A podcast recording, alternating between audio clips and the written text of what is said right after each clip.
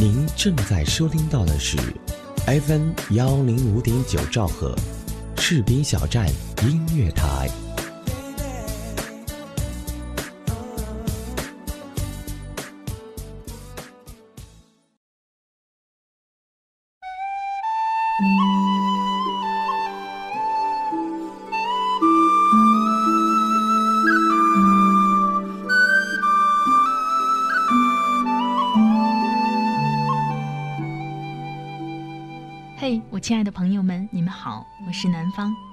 高兴和大家相约在士兵小站音乐台。今天是第一次给大家录制节目，希望我的声音能给你带去一份温暖。今天和大家分享一篇来自钱范范的《远嫁的小朵》，希望你们会喜欢。早在二零一二年元旦。大家都在忙活着晒年终奖、晒年会、晒靓照、晒各种高大上的新年愿望时，小朵也晒了一句：“二零一一年，我辞了五份工作，换了四个城市，有了三个家，留了两个娃，只爱一个男人。”我问他：“留娃这种事何必写出来？”他说：“这样就没有其他男人会要我了。”大鹏会知道我一心一意的决心。这世上如果有一万个女人，那就一定有一万种痴情的方式。女人天生就是用来为爱写传奇的。小朵就是其中的一个。那个男人我认识，但是我记得二零零九年毕业那天的散伙饭，酒醉后躺在小朵的腿上睡着的。是牛然。第二天，牛然牵着小朵的手送她上了火车。小朵坐下后，又转身跑了出来，用力地抱住了牛然，不肯放手。五分钟后，这一对刚刚开始恋爱就要分别的毕业生情侣就各奔东西了。牛然去了深圳，小朵回了老家。随后的一年。牛然在深圳的跨国公司做得风生水起，能言善说的他很快就被提拔了。小朵也在深圳和济南的航班上飞得不亦乐乎。用他的话说，所有的工资都没动，都换成机票，一摞一摞的捆在自己的抽屉里，见证着异地爱情的厚度。有时候，信仰的忽然倒塌就在一瞬间，措手不及。小朵说：“决定离开牛然的时候，他只因为一件事。什么工作忙啊，没空陪啊，不浪漫啊，没情调啊，通通弱爆了。”那天，牛然牛气哄哄地说：“你男朋友有钱了，买房了，给你。”然后啪的一声，把钥匙很牛的拍在桌子上，等着小朵兴奋的去拿。小朵微微一笑，说了句。恭喜你！第二天，也就是二零一零年国庆的某一天，小朵收拾行李，消失在深圳。途中给我发了短信：“范范，我的电脑主页再也不用是携程了。”我回：“真的非得这么骄傲啊？”他说：“必须的。”至此，他和牛然的爱情终结。我身边像小朵这样的姑娘不多，她拒绝了身边很多追求者，静静地待在牛然身边，看着牛然的女朋友换了一茬又一茬，终于在临近毕业的时候赶上了末班车，成为他的女朋友。还是在散伙饭后的 KTV 里，小朵一动不动地让牛然枕着大腿睡了一晚，把他感动了。在水里，在火里，我的爱变不移。就算是碰到回去，我也追到十七世纪。在风里，在雨里，你的雨伞吹翻过去，我绝对毫不犹豫为你披上我的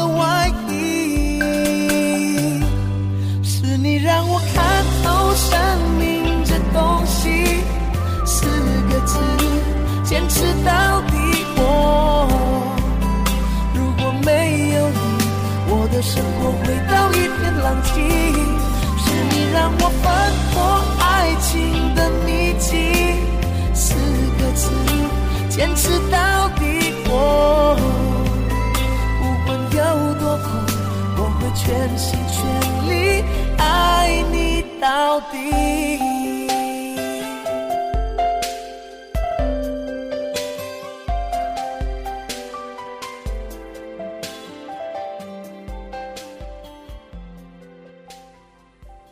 小朵和牛然分手后，很快的交了现在这个男朋友。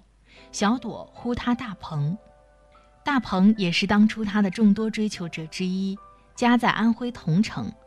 就这样，小朵又默默的把主业换成了携程。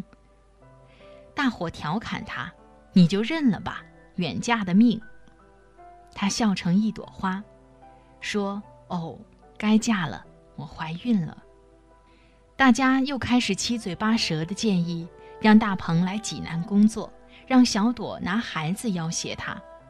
可是小朵默默地打掉了孩子，收拾了行李去同城，一片唏嘘。我说：“干嘛这么糟蹋自己？”他回：“爱他。”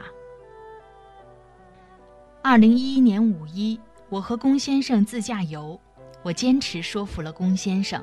一定要绕路去看看小朵，去看看这个骄傲又倔强的姑娘怎么样了。约好的饭店，小朵牵着大鹏姗姗来迟，嘴里嘟囔着：“不好意思，临时出了点事情，不好意思。”小朵，你你又怀孕了，我一眼就看出了她微微隆起的小腹。小朵躲闪着说：“没有啊，别瞎说。”哦。寒暄过后，聊及工作，小朵说：“我现在做咨询，不过马上辞职了。大鹏的妈妈让我先回大鹏老家工作。”大鹏说：“是呀，在县城里买不上房子，家里怎么着也是二层，有地方住。”我问：“那你们俩不就分开了？”大鹏刚想说话，小朵抢着说：“没事，有合适的机会，他会回去和我会合的。”那时看着小朵满脸的幸福，我心想，小朵过得其实还不错，大鹏也还挺不错的。吃完饭，大鹏结账去了，小朵伏在我耳边说：“范范，我和大鹏不会分开，他暂时没有工作，我们一起回镇上。”我诧异，那刚刚，我其实想说，你干嘛刚刚不说？他说。我怕他没面子。好吧，善良的姑娘。我一低头，无意间看她穿着一双磨得起了毛的皮鞋，大概明白了几分，猜到他们的物质生活应该有些窘迫。回青岛后，有一天接到小朵的短信，问我借六千块钱。我第一反应手机被偷，赶紧打电话过去，却是小朵接的。我说。朵啊，我刚刚收到一条短信，是我发的，不是骗子。我需要用钱，不好意思和你开口。怎么了？出什么事了吗？嗯，范范，你上次看对了，我怀孕了，得打胎。小朵弱弱的回答。你怀孕了，好事啊，干嘛打胎？他妈妈不是都知道你们的事情了吗？结婚就是了。我很不解。现在不是时候，大鹏去电脑学校进修了，把我攒的那些钱都交学费了。我这才真正的对小朵的现任男朋友大鹏有所了解。毕业后的第一份工作受挫后，没有稳住，接连跳槽，经常大段大段的时间就耗在家里等面试、等笔试。还好小朵有工作。龚先生私下和我聊天时候说。小朵现在连打胎的钱都没有，你说她会不会后悔当初没有放下骄傲，拿起牛然给她的新房钥匙？我说不会。龚先生说：“你怎么知道人家怎么想的？”我说：“我当然不知道人家怎么想的。”我是说，我也不会放下骄傲去捡一串男人丢来的车钥匙、房钥匙。所以你记好了，想送我东西，先送个吻，热热场，再双手捧上礼物。龚先生说：“遵命，遵命，女王大人。”女人，如果你的男人连同爱和尊重一起给了你，你会不会像我一样爱死了这种时光？所以，可能我会有一点点理解小朵。我给小朵打过了她需要的六千，等了几天，等他有足够的时间打掉孩子并休养好，我才打电话给他。我说：“朵啊，骄傲也好，自尊也罢，首先得爱惜自己呀。这一次次打胎是为何？”在人前永远淡淡微笑的小朵，终于在我面前打开话匣。范范，回大鹏老家的镇上，我只能找到一份还上夜班的工作，活不多，经常休息，所以工资只能拿到一千多，我们养不起孩子，让大鹏出去挣啊，养活老婆孩子那不是应该的吗？我有些气愤，小朵怎么找个软男？我不想催他，他有他的想法，时机不到。小朵弱弱地说：“滚他妈的时机！等你打几次胎才是时机。”原谅我，小说内外我都气愤那些随意打胎的女人。都给我记好了，就算刘德华和你睡，没结婚也坚决不能怀孕。可是小朵显然生气了。好了，范范，谢谢你肯借钱给我。我一定尽快还上，先挂了。有了岁月的痕迹，知道肯定你是真的，直到失去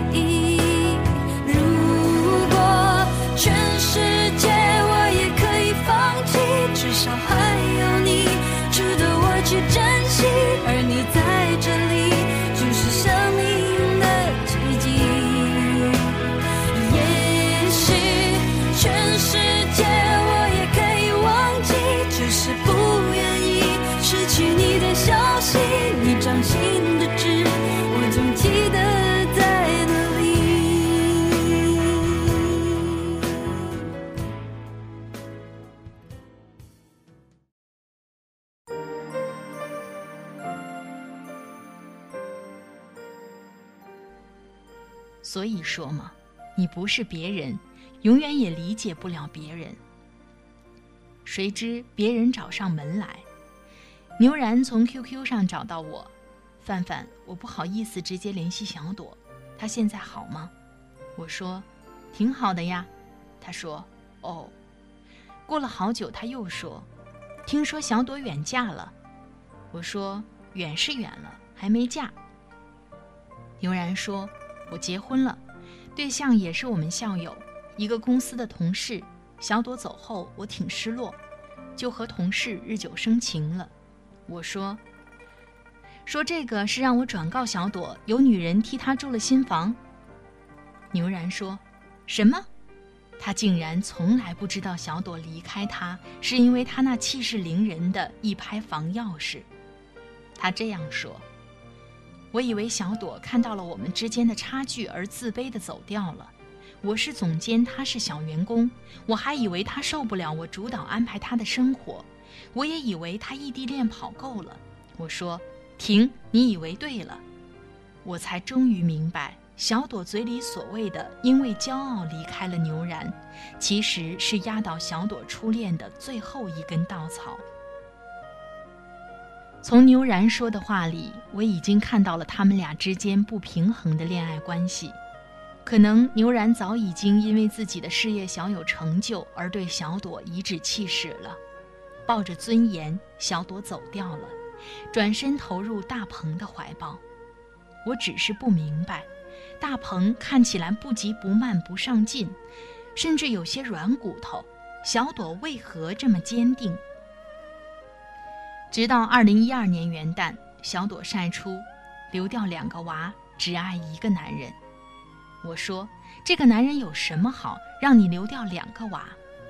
小朵说：“大鹏从安徽桐城执意来了济南，说服我，让我生下第一个孩子。他让我等他，他要回去申请去原来的公司济南办事处。我趁他回去的时候，打掉了孩子，去了桐城。”我说：“他没骂你太自作主张。”小朵说：“没骂。”他心疼的哭了，和原来公司请假一个月，陪了我一个月，丢掉了一份还算不错的工作。我说，所以他以后找工作不顺，你都能理解并包容他了。小朵说，你如果知道第一个孩子是牛然的，是不是就理解我了？我说，什么？那大鹏为什么会跑去执意让你生下来？小朵说。我也不知道。二零一三年国庆，小朵再次怀孕，大鹏的计算机工作室也逐渐有了起色。这一次，他们选择完婚。我看到小朵又在晒了。我只想有你和我在一起，没有名车豪宅，谢绝繁华乱世，独守一片相濡以沫的宁静。他们的婚礼上，大鹏悄悄和我说：“小朵说，你竟然不明白我为何让他生第一个孩子。你写过那么多爱情故事，竟然不知道，爱就是尊重，尊重他的性格，尊重他的习惯，尊重他的爱情结晶，不管是和谁的，始终是他的。”我用力地碰了碰他的杯，真心的祝福你们。至此。小朵终于远嫁了，这个远嫁的姑娘会幸福。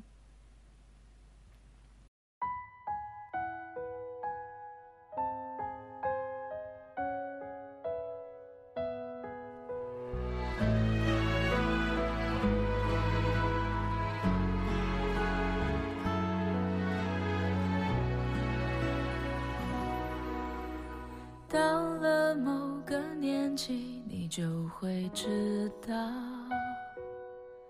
一个人的日子真的难熬。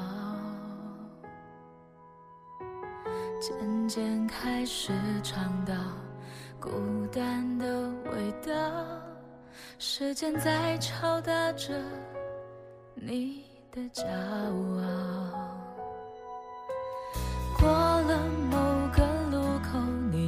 会感到，彻夜陪你聊天的越来越少，厌倦了被寂寞追着跑，找个爱你的人，就像托付终老，能陪我走一程。走完一生的更是寥寥，是否刻骨铭心，并没那么重要，只想在平淡中。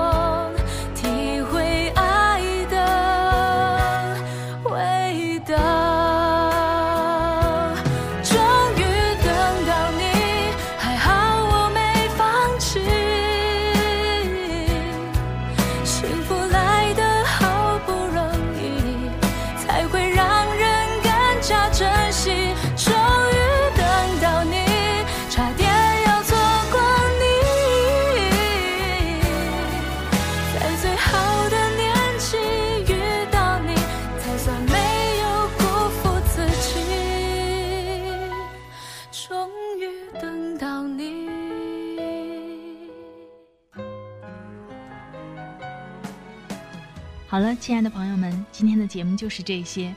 本节目责编子恒，监制浩然，主播南方。感谢您的收听，我们下期再会，拜拜。能陪我走一程的人有多少？愿意走完一生的更是